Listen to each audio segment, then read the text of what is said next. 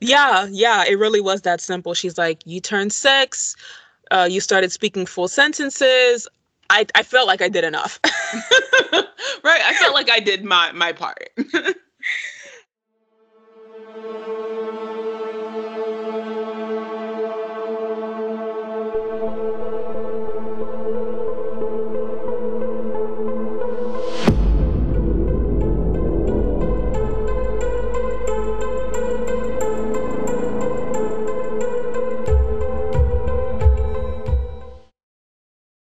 Hello, everyone. This is Alex.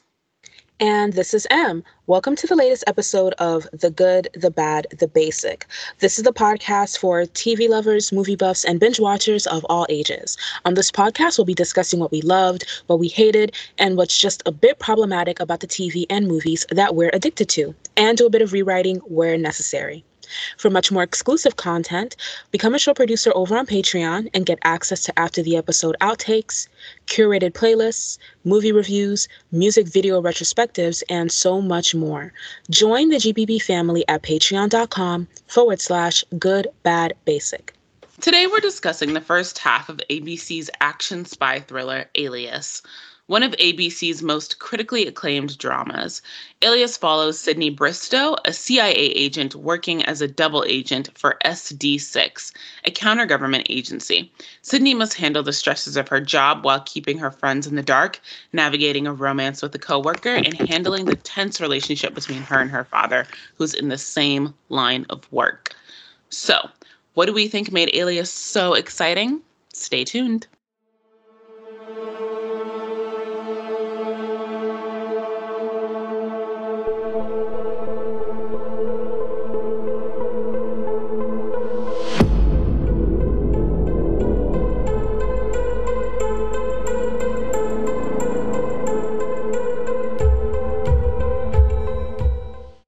Everyone, here's some details about Alias. The series is classified as action, espionage thriller, drama, and science fiction. It was created by TV powerhouse J.J. Abrams. It was released from September 30th, 2001 through May 22nd, 2006 on the ABC network for a total of five seasons and 105 episodes. The series stars Jennifer Garner as Sydney Bristow. She is our protagonist. She is an American of Russian Canadian background, a CIA double agent to SD6. Michael Vartan as Michael Vaughn, born Andre Michaud. He is a CIA agent, Sydney's co worker, and a primary love interest. Ron Rifkin as Arvin Sloane. He is a former CIA engineer and director of SD6. Carl Lumbly as Marcus Dixon, Sydney's co-worker and director of the CIA's Joint Task Force. Kevin Weisman as Marshall F- Flinkman. He is a tech savvy creator of various gadgets for field agents. He first worked for SD6 and then later the CIA. Victor Garber as Jack Bristow.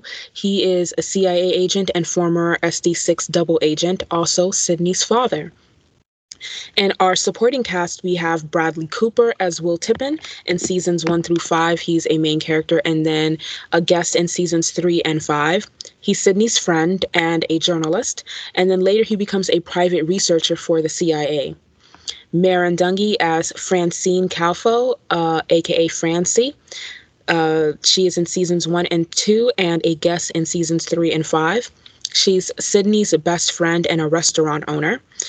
Um, and um, Merrin Dungey also plays Allison Doren, a Francine look-alike assassin. Greg Grunberg as Eric Weiss. He's in seasons three through four, and then a recurring character for the whole se- series. He's one of C- Sydney's co-workers and a CIA field agent. David Anders is Julian Sark. We see him primarily in seasons two and three, but he's recurring for the entire series. He's a member of various groups SD6, The Man, The Covenant, Prophet 5. Uh, he's basically a person of flexible loyalties. Lena Olin as Irina Der- Derov, excuse me, Irina Derevko. Uh, she, we see her primarily in season two. She's a guest in seasons four and five and she goes by the alias Laura Bristow, uh, which is who is a English professor. uh, and Jack Bristow's wife. But really, she's a KGB officer who faked her death when Sydney was six. She is also head of The Man. This character is Sydney's birth mother. Uh, Melissa George as Lauren Reed in seasons three primarily, but a guest in season four. She is Michael's wife. Um, uh, NSC liaison to the CIA, but she's also a double agent for the Covenant. Mia Maestro as Nadia Santos, uh, primarily in season four, but a recurring character for the whole series. She is an affair baby of Irina and Arvin Sloane. She's Sydney's half sister, and she is an agent for, she's a field agent for SIDE and APO. Rachel Nichols as Rachel Gibson in season five. She's initially an analyst for The Shed and then later a field agent for APO and the CIA. Uh, Elodie Bouchez, a recurring character in season five. Uh, she is number eight on the CIA's most wanted list, and she is an APO ally. Last but not least, Quentin Tarantino as McKenna Sloan. He is a guest character in seasons one through three, formerly an SD6 uh, operative and then later um, employee of the man and then the covenant he is the agent who oversees Sydney's brainwashing in season three so let's talk about it because I mentioned a lot of government agencies, some of which actually exist, some of which were made up for the show.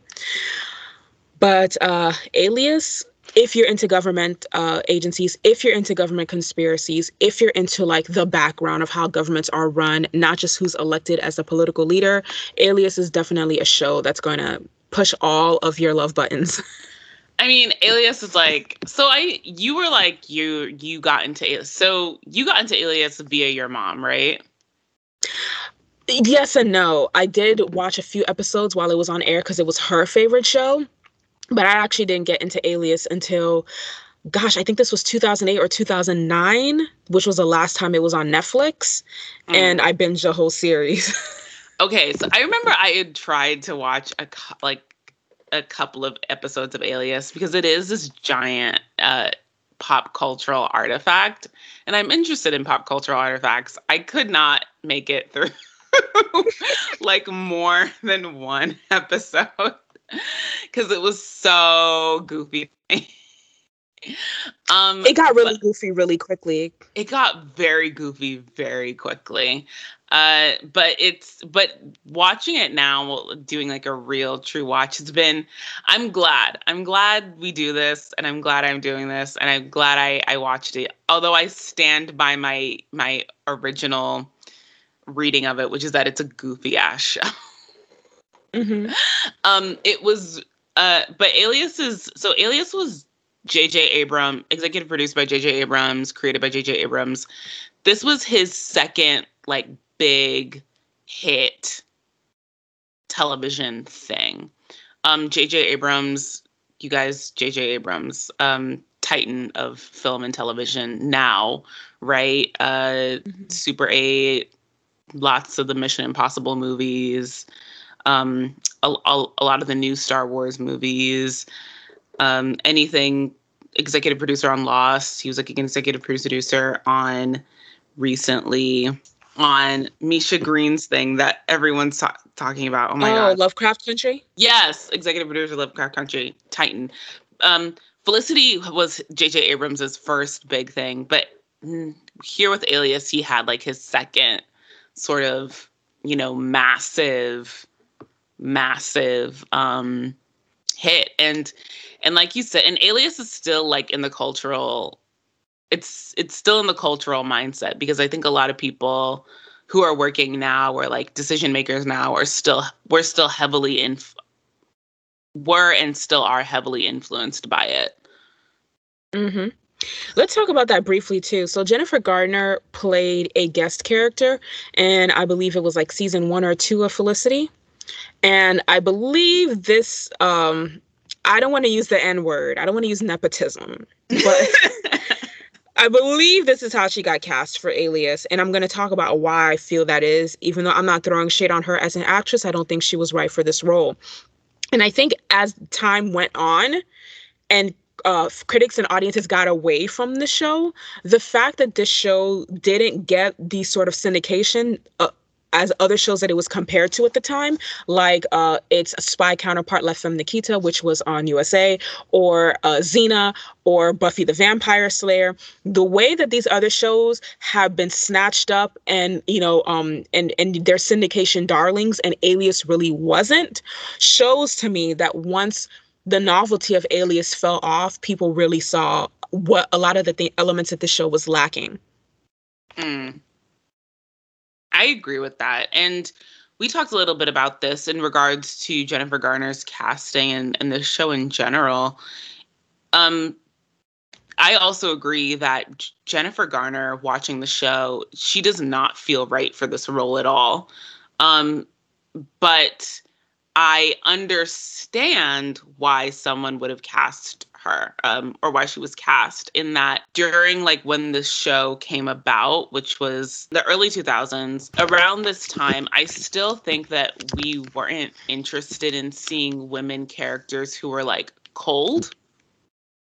Yes. We really weren't. we weren't. And to me that's the biggest disconnect between jennifer garner and the sydney bristow character is the sydney bristow character on the page.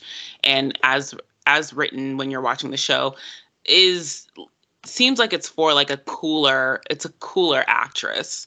I think it would have done better in the hands of an actress who knows how to be um not un- and not unkind uh please don't get me twisted but cool. Like the way that like a maggie q was very cool in nikita um the way that oh gosh uh I don't want to say Scarlett Johansson in Black Widow because I also don't think she's doing justice to that role. But uh, definitely, if you if you can think of some of our or like the way I think of Julianna Margulies uh, as Alicia is very cool. Yeah, she can be cool at times. Very um, um I, am even thinking about the way uh, Peta Wilson, who was the actress on the TV show La Femme Nikita, she was also very cool. And that show ended right before Alias started. Um, but I think the fact that Peta's not American um, and uh, made people, and the show was on USA, made people more willing to embrace that type of character. Um, I don't think Americans like cold women.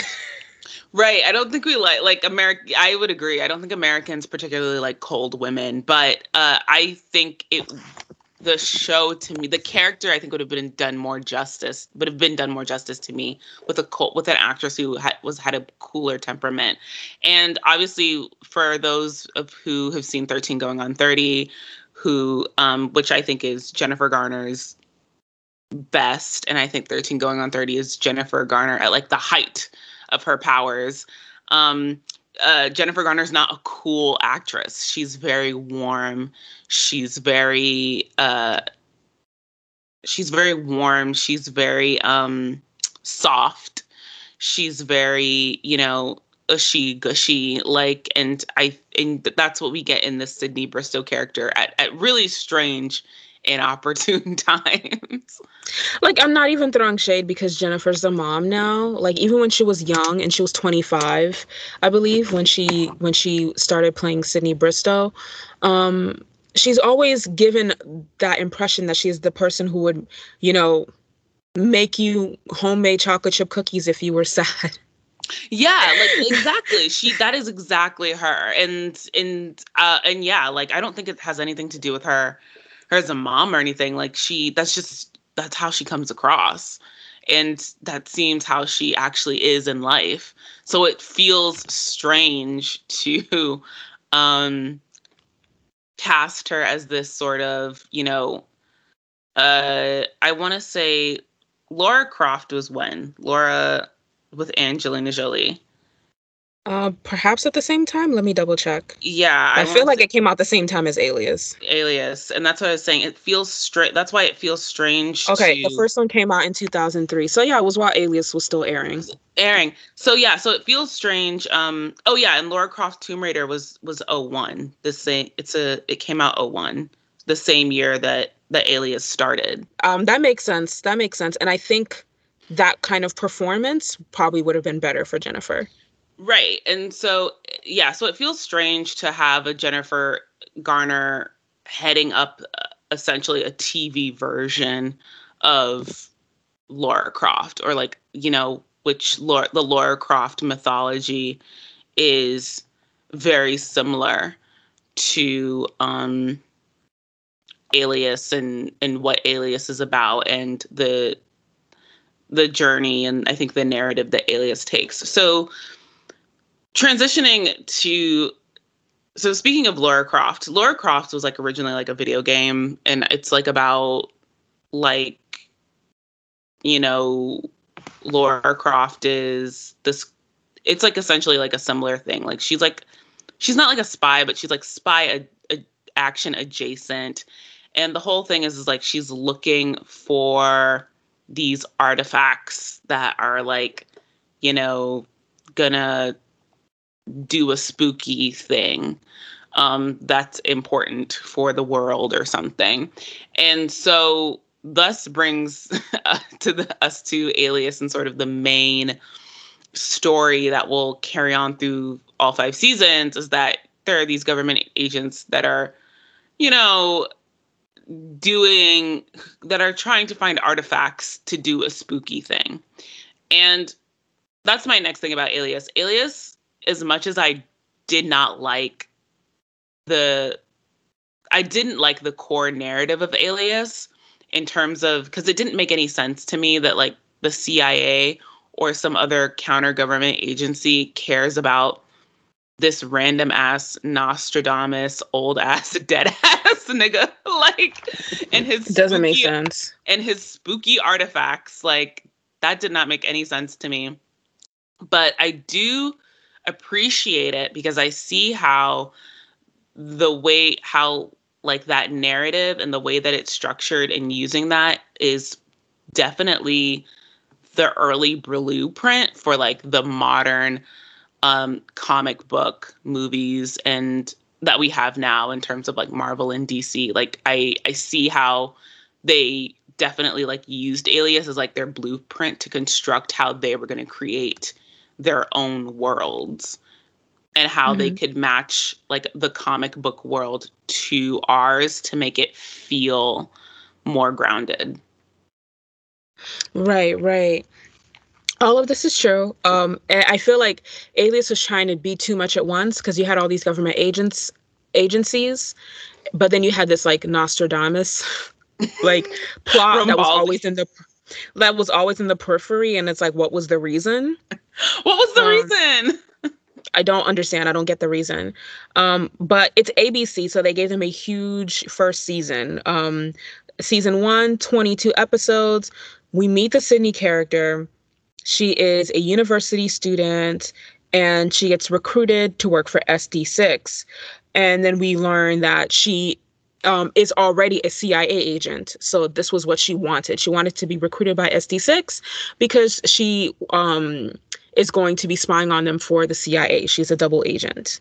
Um, we also get uh, a, a, little bit of information on another agency called uh, another organization called the alliance of 12 and we meet uh, some of the like major side characters like michael vaughn and eric weiss it's interesting to me and i think it's cool and, and definitely speaks to the show's influences that the sort of inciting event in this pilot and the the first two episodes is essentially Nikita. Sydney Bristow is getting married. She's like this girl in grad school, finishing up trying to finish up grad school.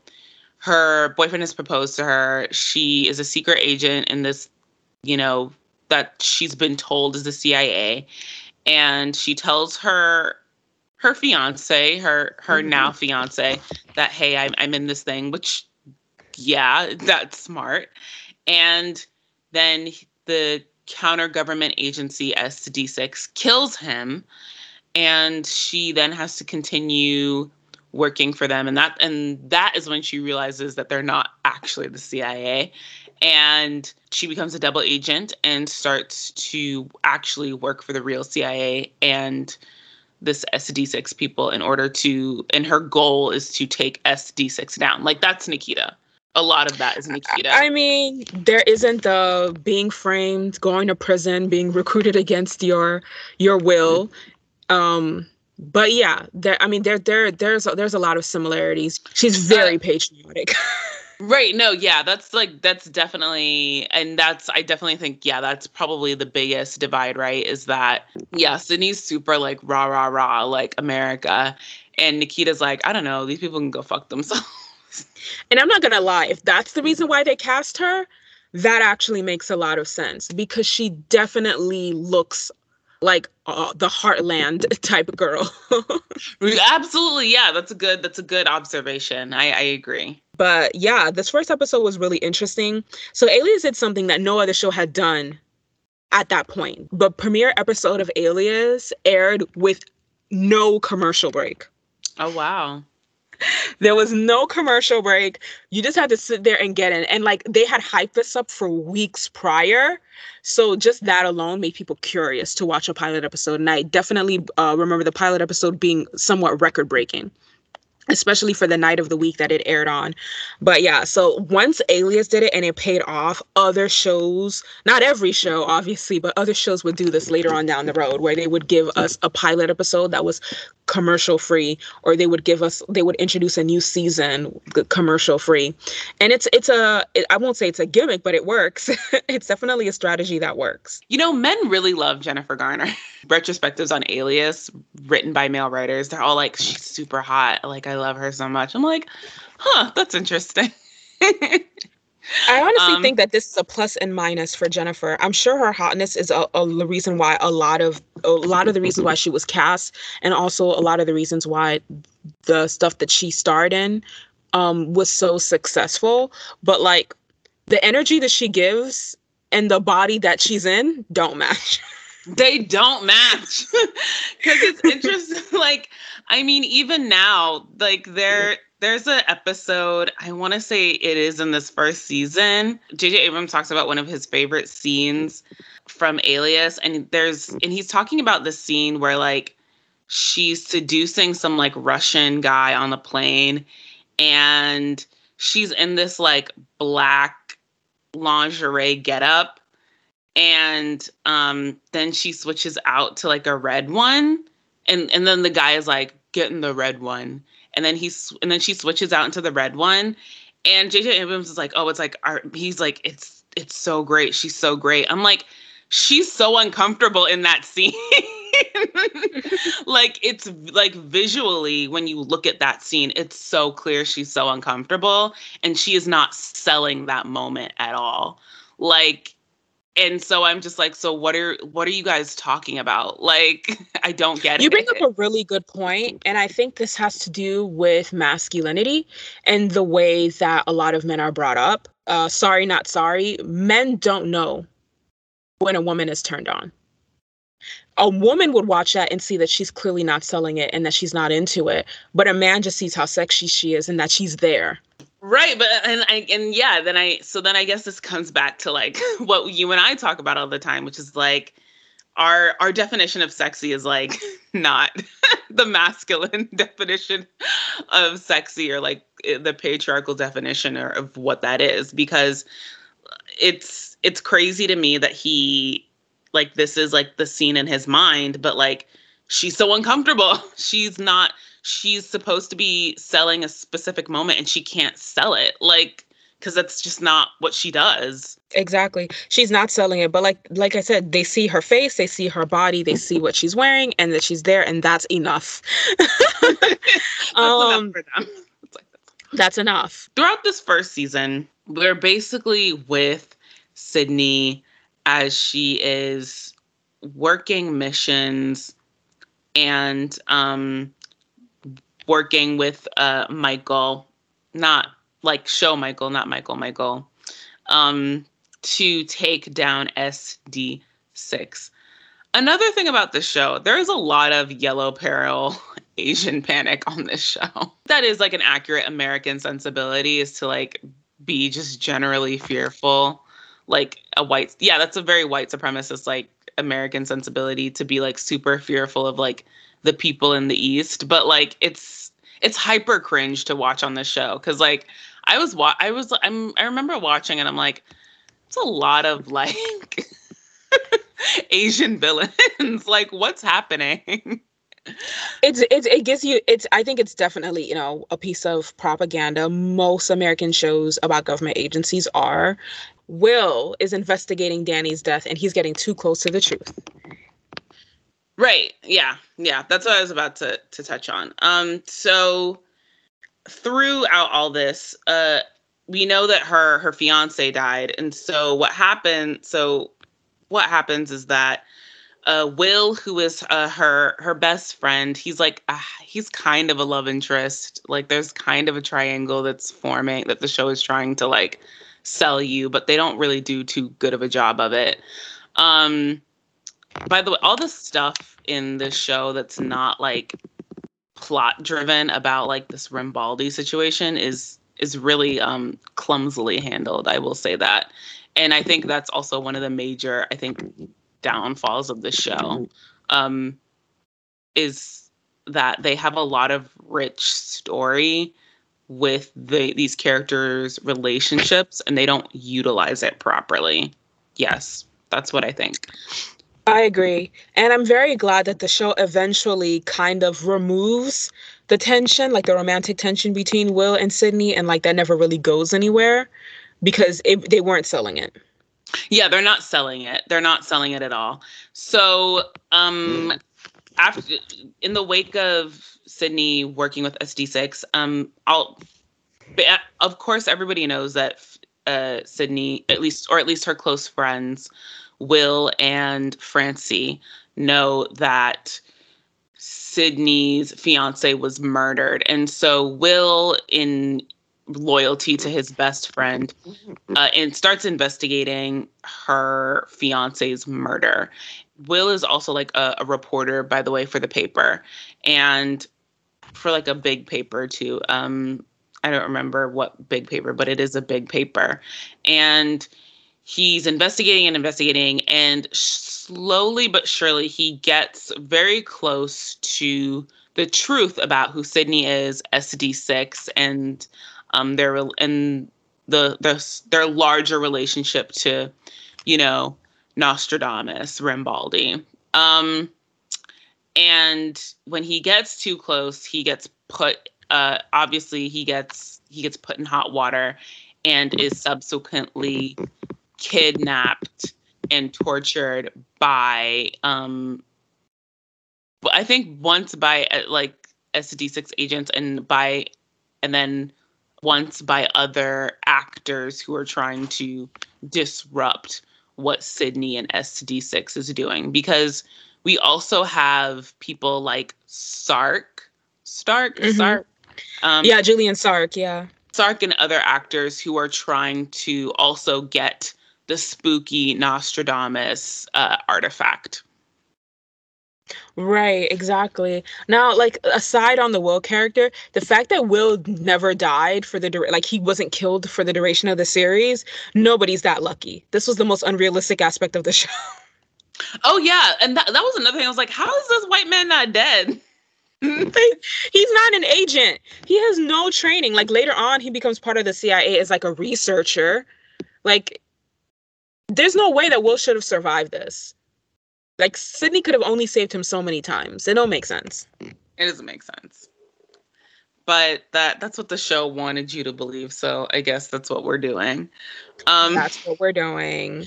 Um so yeah, that's that's what that's what happens in season uh one. Like Will investigates Danny's uh murder uh, Sydney has to try to hide her identity.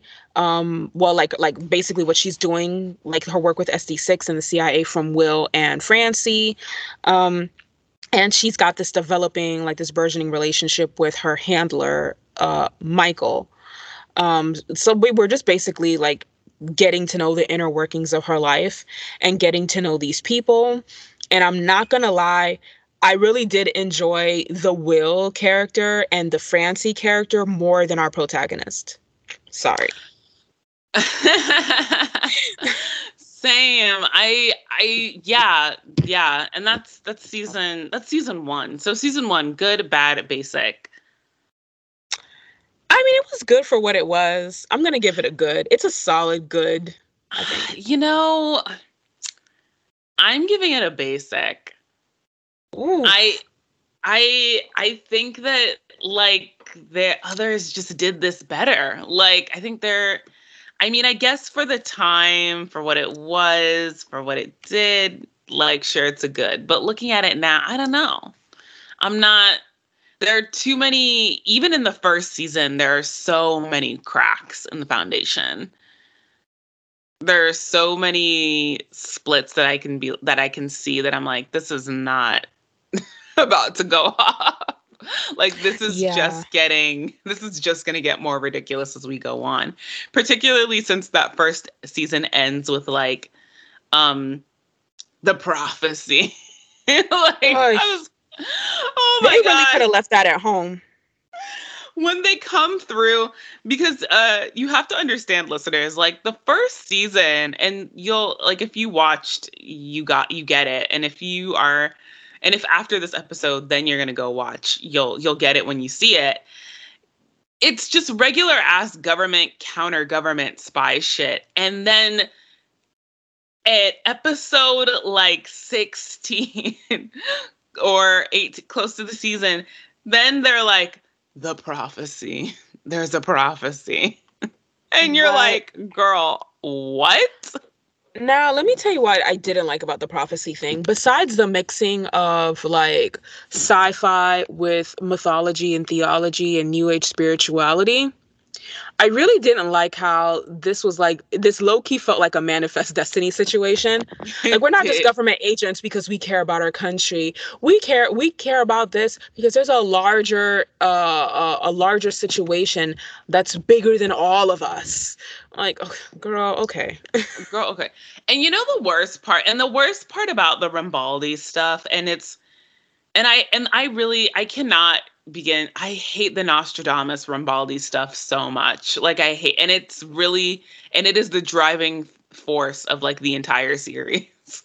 And what but really what really bugs me about it from now going forward is like they don't tell you what the the fucking thing does until the last season they don't. And like I understand that we don't want an information dump, but you can't expect me to care about something that I have no clue about. I get that you're trying to preserve some sort of mystery around the Nostradamus Rambaldi thing, but you cannot ask the audience to sit through five seasons and like we do not know what the thing does. Like you have to build proper stakes as like your the writing team.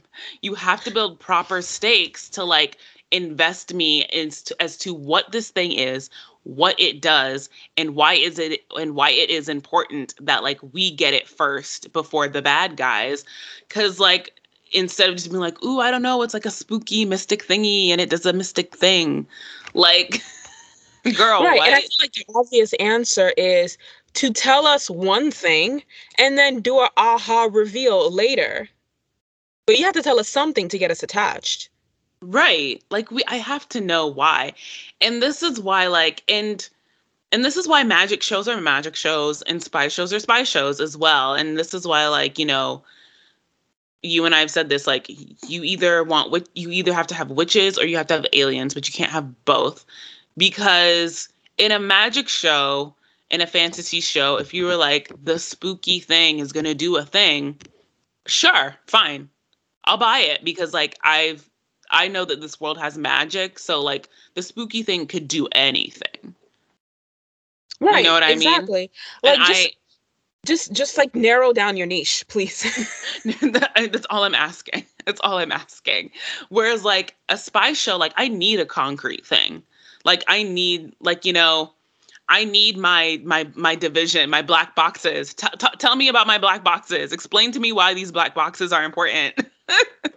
exactly. that you're gonna right? That the black boxes have secrets that could right, like they told us the black exactly. Like so, it's it really is like like a make or break situation. We're talking about the co- potential collapse of entire civilizations and governments. Like I don't know why any we care about anything happening on Alias except that Sydney cares about them. right, which like I like Sydney. She's really nice and everything, but it's not enough. Right. It's not enough of a reason. Like we can't live vicariously through this character.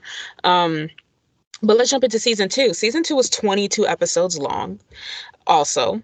And uh, this is where we meet Sydney's mother, who becomes an integral character from then on. Now, I will pause and say that although I felt this was also clumsily done, it's very clearly an inspiration for Olivia Pope's relationship with her mother, Maya, on Scandal.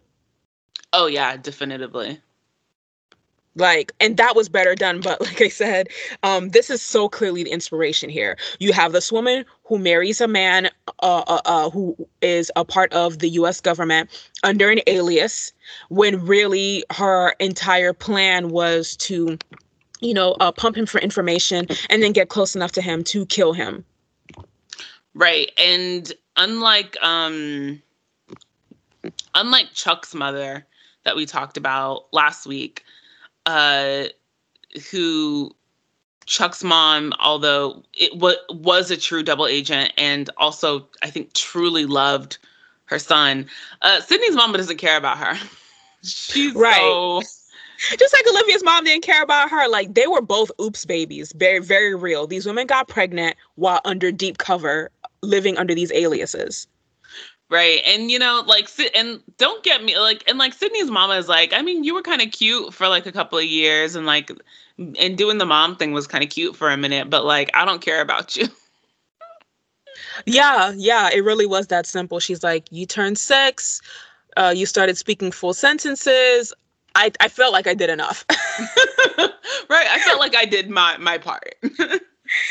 um, it's really shady, but like listen, um, and it's clearly it clearly both of these women have mother issues but the mother issues are only ever really exposed when they're in direct contact with said mothers then we really see like these really hurting inner children mm-hmm. and sydney's no exception to this she's got this really tense relationship with her father but then the mom comes through and like she really thought this lady was dead again very similar to olivia and maya's relationship she also thought her mother was dead she thought her mother was dead. Uh, Irina had faked her death when Sydney was six years old. Right. She was like, "I'm I'm done. It's time to peace out of here. I don't need you and this man looking for me." so, so she really pieced out. Um, this season is also the season where Sydney and Michael begin dating. Um, now that their their relationship is like quote unquote safe, but how safe is any relationship between two government agents, really? unless you're doing what the Blooms did on um undercovers where they retired, you're playing yourself. Right. And I will say that like Sydney and and Michael's relationship is very like it's very tortured. It's very like dramatic. It's so much. I feel like half of the problems are real, and then half of the problems are manufactured because of of um, Michael's trust issues and Sydney's daddy issues and abandonment issues. Right, and Sydney has such intense daddy issues. So much, Jesus Christ, and like really serious abandonment issues. Like I feel for her. And like low key, this is also Olivia and her daddy's relationship like, right. He sent her off to boarding school shortly after her mom died. So she's got these daddy issues, which that show actually much more deeply explores why she has this attraction to older men. Um, right like Sydney and her dad's relationship is a really really tense one because it's very clear that despite their friction he does love her very much and and she he's the only man that that she could ever possibly be truly vulnerable with Right. And even and and even that when and then when she is like he doesn't always get it right, you know? Like exactly. He, um he always does things in in her best interest and in her protection, but like he doesn't like her dad is also like really dumb about like handling her sometimes and like handling her feelings. Mhm. Mhm. Absolutely. So this season, because of all the issues existing between them, um, even though Sydney and Michael just started dating, they very quickly uh, end things, and then he meets somebody else, and by the end of the season, he's married. and and listen, I we will say that like it's it's a really intense situation. Like Sydney gets kidnapped and mm-hmm, like mm-hmm. tortured and then she falls into a coma for two years. And this wasn't this like the brain erasure thing that Mc- McKinnis uh, oversaw, right? Yeah, and like yeah, her so that happened. her memories are like erased. And so then when she so then when we get to season 3, she wakes up and she still thinks it's like 2 years ago. Like she doesn't realize 2 years have passed. And so when Michael finds her and comes to get her, she's like Michael would have never moved on without me and he, I'm just like, sweetheart, it's been two years. Like, I don't know what you want him to do. In her defense, and, and everybody thought she was dead. Right, right. Everybody thought she was dead, and this is the key issue. In her defense, though, like if I'm with you, you're my man. You need to give uh, me at least five years before moving on with your little rebound. And listen, his wife was very much a rebound. Anyway, you slice it. Uh, you know, Michael is king of the rebound. I will say that much about him. You know, if I died, well, I don't know. It, all- it depends on how long. How long were we together? Because they've they were only together for like a year, really, like half a year. Yeah, that's true. You know what I mean? yeah. I mean, he was hurting. This new girl comforted him, and she's got her own agenda. We'll talk about that in a minute. right? Yeah, that's But true. Like she's she was a, at the right place at the right time. She really was. She really, really was. Um, but yeah, like if I died, like if I was married to someone, like it, it- it's all proportional to the time we were together. Like if we were together for like two years, then like after like a year and a half, like it's cool. Move on. Like that's a vibe. You know, go be Yeah. happy. Now, if we were together for like 20 years or something, you know, girl, after half a year, you find you a cute little rebound because like you'll never be over me, let's be honest. Yeah, I mean, there's too much time invested in this for it to go any other way. like you find yourself a cute little rebound who's going to like wash your feet and clip your toenails Exactly. Exactly. Do what and you take care do. of you. Exactly. So that's how season end at one ends. Oh, season 2. Um, excuse me, season two ends. Sydney is, uh, you know, is reunited with the CIA, and she realizes that all of her friends and family thought that she was dead, and Michael Mhm. is married. Um, right. so season two, good, bad, or basic. Season 2, I'm going to give like another mm, basic plus. Like I think yeah, basic plus. The Rambaldi stuff is getting out of control.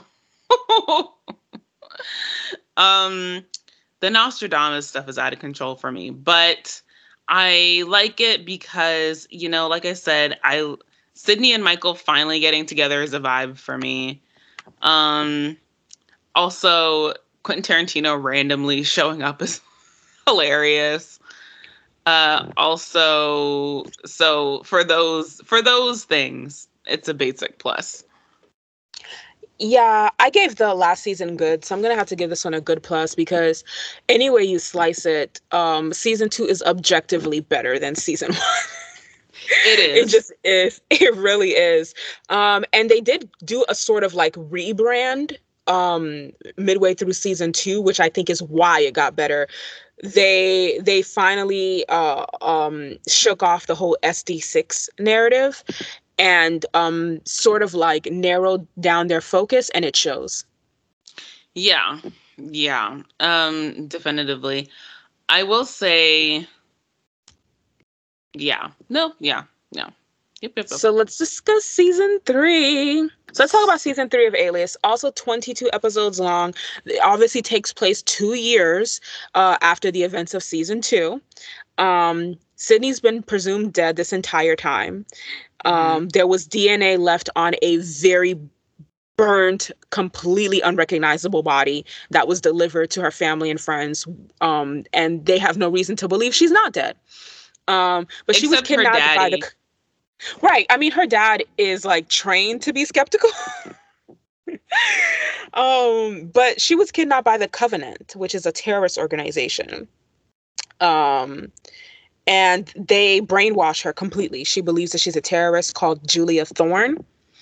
Um, Uh, and um, she basically uh, had those memories of her life voluntarily erased while she was under torture.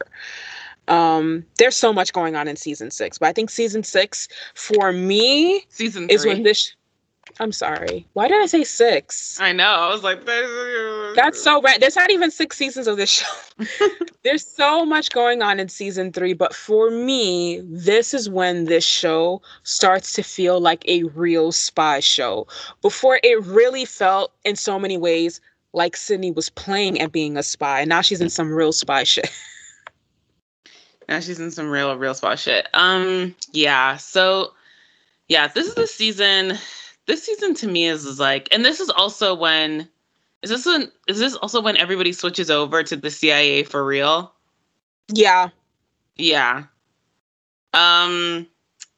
Yeah. This is yeah. So by now, I think everybody real like in the at the end of season two, there was like a big blow up with SD six. Yeah, like you said, they shook off SD six and everybody found out that SD6 was baroque. So now they're gonna get woke with the CIA. How are you gonna, um, gonna be doing all this with no money? Make it make sense. So now they're gonna. So now everybody basically is at the CIA. My Sydney's at the CIA. Um, Marshall, who was like the little comedic relief, tech geek, is at the CIA. Dixon is also at the CIA. CIA. He's Sydney's, you know, magical Negro. Um, mm-hmm, mm-hmm. and he's a nice one. He's like a really nice. He his wife and his kids seem really nice before they get kidnapped and stuff. But they. Uh, I'm not victim blaming, but how are you a government agent and you have the audacity to get married and have kids? I just feel like it's not. It's not the. It's not that it's not the wife and the kids. It's the fact that he did not prepare them that this could be a possible situation. like like also that that's obviously an integrity and an honesty issue but i'm just saying from like a general perspective how would even if you told them this was a possibility why would you think that that was a safe move to make like I don't know, like that's like that's American imperialism for you. You just be feeling like you can do anything, and the, the reality is like you can't. you really can't. Like these streets are these streets are rough. the streets are the streets are not safe. Um, and so we're here, and also, and so then we also, like you said, we have, and then we have um, the introduction of Michael's new wife, played by yeah. an actress who I'm sure in life is a very nice person, but whenever I see her on screen, I'm I know that I'm I'm annoyed. I'm instantly angry. and that's Melissa George. Melissa George really has great villainess energy. I knew from the moment I saw her on screen, this bitch was up to no good. See, but she doesn't have villainess in that great. Like, she doesn't have like she she doesn't have like amazing villain energy in the way that like a Natalie Dormer has excellent villain energy. She has just like this bitch is annoying and like why why is she here? energy. But that's what makes her perfect because you could get to a point where you start gaslighting yourself like maybe she's not as bad as I thought, which is the secret, right? the secret because how else are you going to get close enough to a CIA agent to actually like get this man to full on marry you when you're literally the enemy? Like she is a double agent for the Covenant, and then we find out later that her mom is also an agent for the Covenant. right. And because she that was crazy. That was one of the best twists ever. that was a really good twist. I'm not gonna lie. I was like, damn, it's everybody in up in this. That's crazy. Okay, so so yeah, so this terrorist organization led by Sark. I think his name. I think his name is Sark, and I keep thinking they're gonna. And I think I keep wanting to say Stark, like with the T, but it's not. It's Sark, which is. I think that's because you watch all those Marvel movies.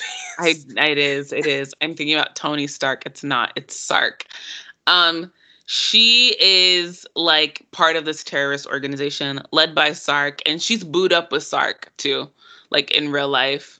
not in real life, but like in the show, um, she's booed up with him. She's not really here for Michael, but they're married. And so she essentially is collecting intelligence from the CIA and collecting, because she also works at the CIA, and collecting intelligence from Michael, who has like a higher clearance level than she does.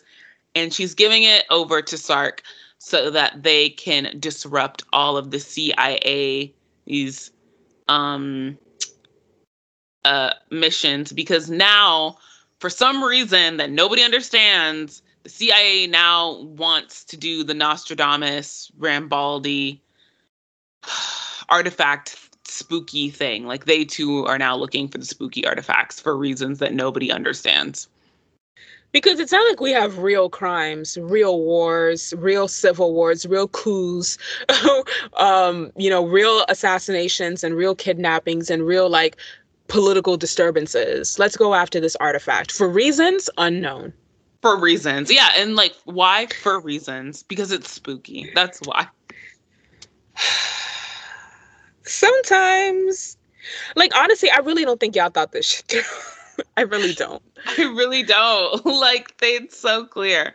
So, um, so there, so part of, so, you know, now that Sydney's back, Michael, of course, is like, you know, I'm married, but like, I'm not going to pretend that like you not being back doesn't like change something within me personally.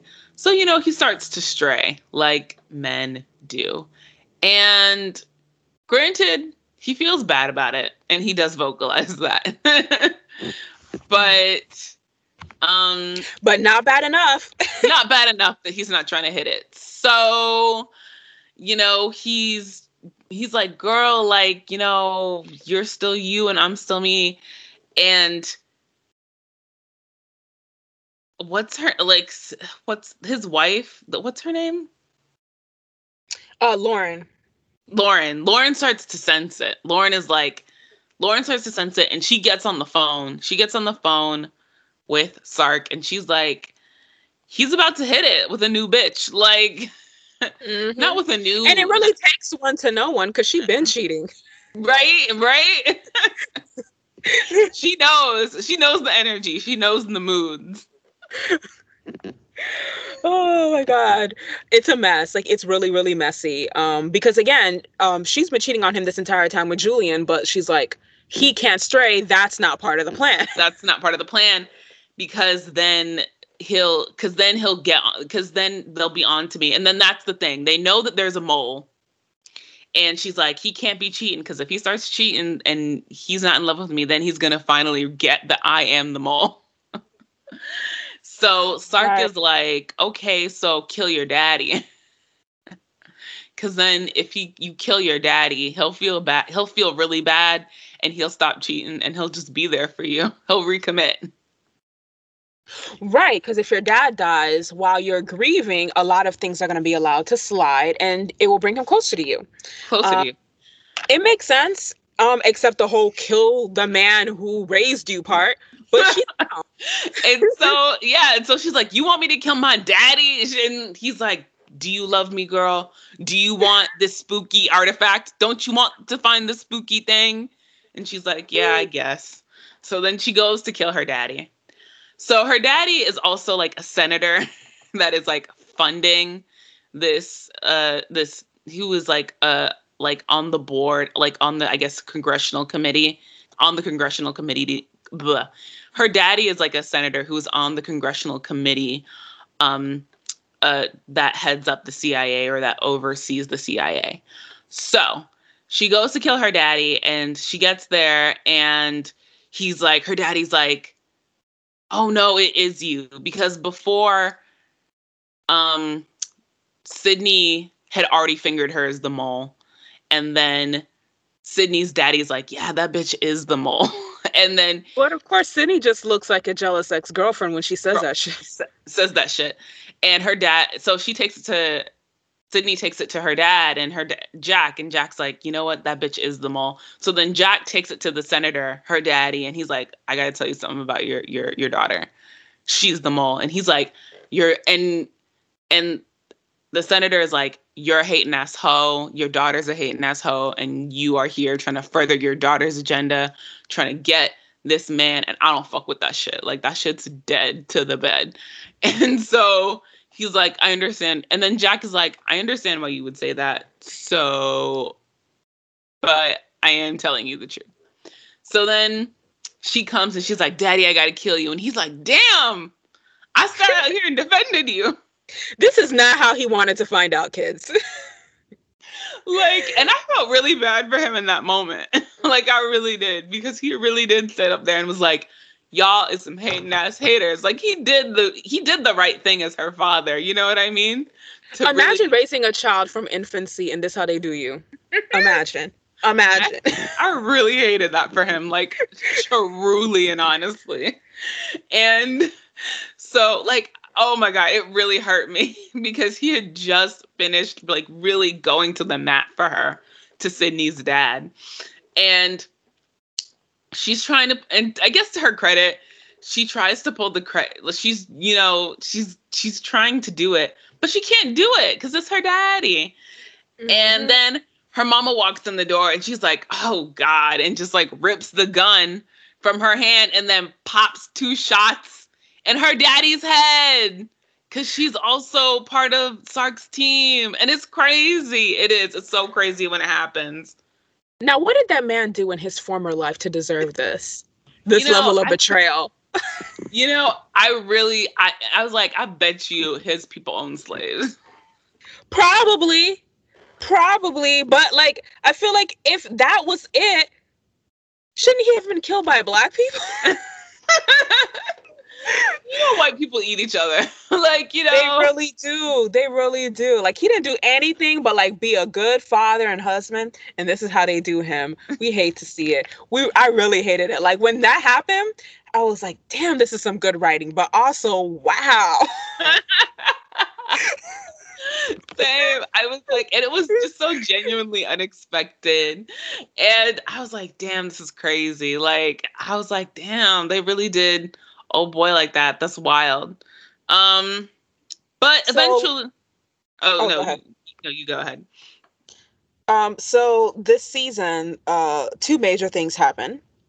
Uh, Sydney rescues her half sister Nadia from being killed by the Covenant, and Michael eventually finds out who Lauren is, what she is, and he shoots her. Um, before she dies, she gives Sydney the number to a security box uh, where she can find information about the past two years and her life prior to those years. Um, so I guess she, I guess this was her like literally last ditch effort as at a, like a redemption of sorts. but yeah, uh, Lauren gets taken out this season, but then and, magically shows up again. Yeah, because she's not really dead, and then like she she dies again. Let me, but like, let's talk about Nadia for a minute. Like, so you know, I hate new people. I do too.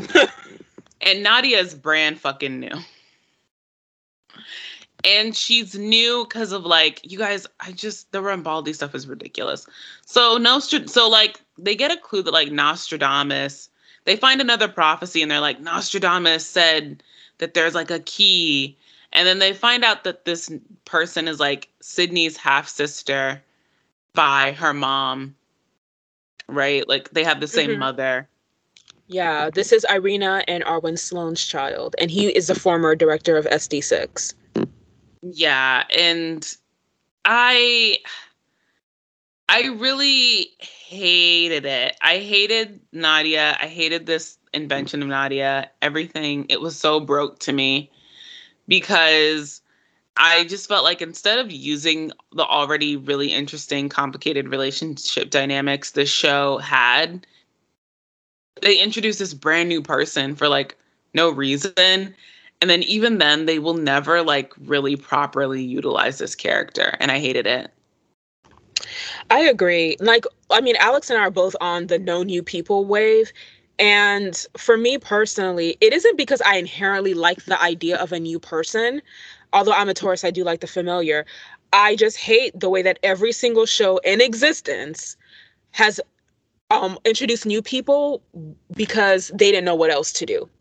Yeah, I mean that, that, that's why and that yeah, that's it. That's really why I hate new people because new people always signals to me that a show doesn't know what it's doing. And like it's and usually yeah, it, it doesn't know what it's doing and it's not utilizing the relationships in the world that it's already built. And it's to me it's new to me, I guess new people is just a sign of really weak writing that's what right, it is. More they're always written in a they're always written in a really weak way or in a way that gives huge continuity issues and plot holes. See right. Dawn from Buffy. oh my gosh, you'll never get off that Dawn train. Never, um, ever, ever. for but life. yeah, like just do better. And the thing is, if you really cared about these people the way that you're saying you care about these people, their right their their existence would have either been there from the very beginning or they would have been properly foreshadowed. Right. And it's and I think it's annoying because there's already so much uh, in terms of the history between like the existing characters uh relationship wise that uh, could be utilized to create a story and to create conflict that it doesn't make sense to me like why this Nadia person is here. And there and also there are characters that are just that are so that are underutilized that like we haven't they haven't done anything with. Like um Dixon like Eric. Yeah Eric Dixon um Marshall like uh so so many um and they're just sort of they're like waiting in this alias ocean and instead of you know them being picked out of this alias ocean to get put on the boat they're just like what if we what let's let's you know will another person from the sky to like be in the boat or something. I that's I don't know what that metaphor. I don't know what I was doing with that. That didn't make any sense. But you get what I'm saying. No, I do get what you're saying. I absolutely do. And I mean, like I said, my reason for these people is because they're never really entirely fleshed out. But on spy shows in particular, and thankfully, Alias is the only spy show that that has done this to me. Um, why do you need new characters for conflict? Conflict is an inherent part of the plot. They're yeah, spies. yeah. Yeah, so yeah, it's just an inherent part of like the world, right? Because like they're spies. Right. That's that's inherently conflicted. Like you don't really have to try this hard. Like you like Alex said, you could just utilize the characters you've already introduced. Stop using these people as decoration. They can be more than wallpaper. They can.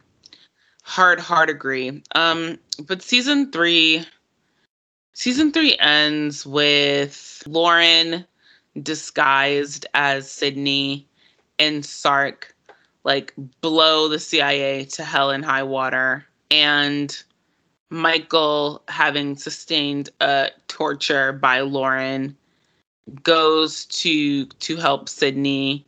And like you said he he shoots her.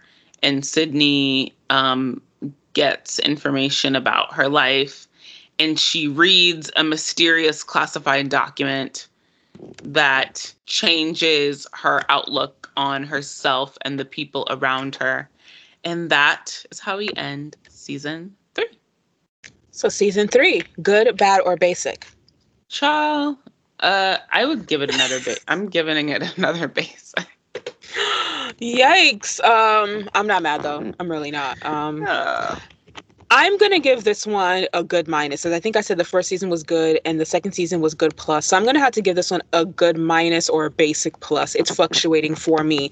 I really think they could have really done something great with this season if they had left the Nostradamus plot, like just let it die, like just never mention it again, because we probably wouldn't have remembered. Um, I, I know and, I would have been so happy to see it go yeah like and um, like i honestly really believe we would not have remembered there's so many episodes in each season this was a network uh, show so like it wasn't on a streaming service where we could binge it and keep our memory fresh right and you never told us what it does anyway um if you had just let this plot line go and then like also like if you had to have the Nadia character, keep her a character we talk about and a character we never meet, I would have been cool with that too. Same. Same. I agree. Um, but all in all, it's like, I don't know. this is not giving by I mean, although I would say season two is probably the strongest season of the show. But by the end of season three, it's not giving what y'all said it gave. It's there's a lot to me that's like yikes in terms of the like the the plot. These the interpersonal what really makes these heavy action shows sh- or like and it's the same thing with uh any really any heavy genre show whether it's like spy thriller or it's like magic and fantasy um what really makes those shows shine uh and what grounds them are the interpersonal relationships between the characters and how the characters relate to each other and the situations you put them in. And the show loses just doesn't realize that. And to me that's the biggest problem. I think you're right actually. Um I couldn't articulate this because I, I I hadn't put those pieces together, but Alias absolutely fails in building um, and sustaining interpersonal relationships between the characters. It really does. We does. And that's and unfortunate. and that's unfortunate. And it's like, you know, the reason why you the reason why like it's devastating when Alex shoots Nikita in the shoulder is because or like when Alex kind of feeds Nikita to division is because the show really focuses on building this relationship between Alex and Nikita this you know big sister baby sister relationship between Alex and Nikita. And the show always make sure that makes sure that like whatever they're doing plot wise is serving the development of those characters and serving the development of that relationship. So then when it ultimately comes to a head between them and you get that flip and you get that betrayal they live in it and it's devastating. And you as an audience member are just like holy shit like i hate it. And so that's why. Or the reason why you are you know, really rooting for Nikita and Michael to to make it to the end is because they um they always make sure that the plot is serving the development of Michael and Nikita's relationship. They're always making sure that whatever they're putting in their plot wise is saying something about Nikita and like her her abandonment issues and and her addiction and in in her inner life and that's why you feel um not the other and but alias does it the other way around and suffers because of it. Mhm it really does. Um you can't have a show that's too plot driven or too narrative driven and isn't character driven and Alias really isn't character driven. Like I said, my feelings for Sydney going in were lukewarm, and they stay they remain that way for the duration. they do. I'm just sort of like, yeah, girl, this sucks. Like every time she gets tortured, like which by the way, like they torture people a lot, and everybody gets tortured at some point in this show. Like, but after like the third torture, I'm like, yeah, girl, that's hard. Like, whereas, you know, when Nikita gets tortured or or like when Birkhoff gets tortured by Amanda, it is like devastating. You're on the edge of your seat. One because you understand that Amanda can like change his whole fucking brain chemistry, but also because of like the relationship between those two and like you know how Nikita feels about him, so you know Nikita like is hurting and she feels responsible for the fact that like you know he even got caught.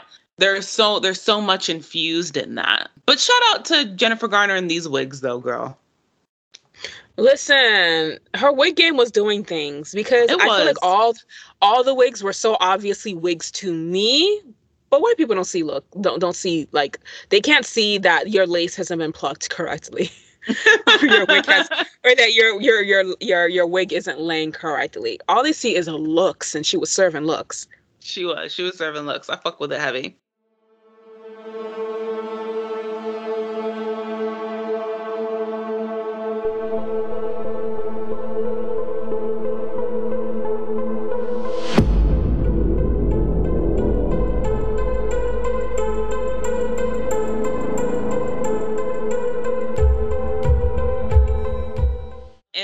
You have it, folks. This is everything that we think made the first half of Alias good, bad, basic, and so engaging. If you'd like to check out the series, Alias is currently streaming for free on Tubi. If you've enjoyed this episode of The Good, the Bad, the Basic, be sure to share it with your friends. If you're a patron on our Patreon, be sure to check out our Alias playlist. Tune in next week as we wrap up our Spies and Lies season, going with a discussion on the back half of this iconic spy fi thriller. You don't want to miss out on this conversation. The Good, the Bad, the Basic is streaming on all major podcast platforms, so be sure to tune into our regular weekly episodes on the go. Leave us a review mm. on your preferred platform and share our weekly episodes on your social media. Please follow us at the Good Bad Basic on Twitter and at Good Bad Basic Pod on Instagram to get in on our daily content. Also, be sure to follow our SoundCloud page, The Good, the Bad, the Basic, where all of our weekly episodes debut. If you love this sort of content and want more, become a show producer and patron over on Patreon. You can find us at patreon.com forward slash good bad basic. Your support allows us to keep bringing you our regular weekly episodes as well as exclusive bonus material. Until next time, bye everyone.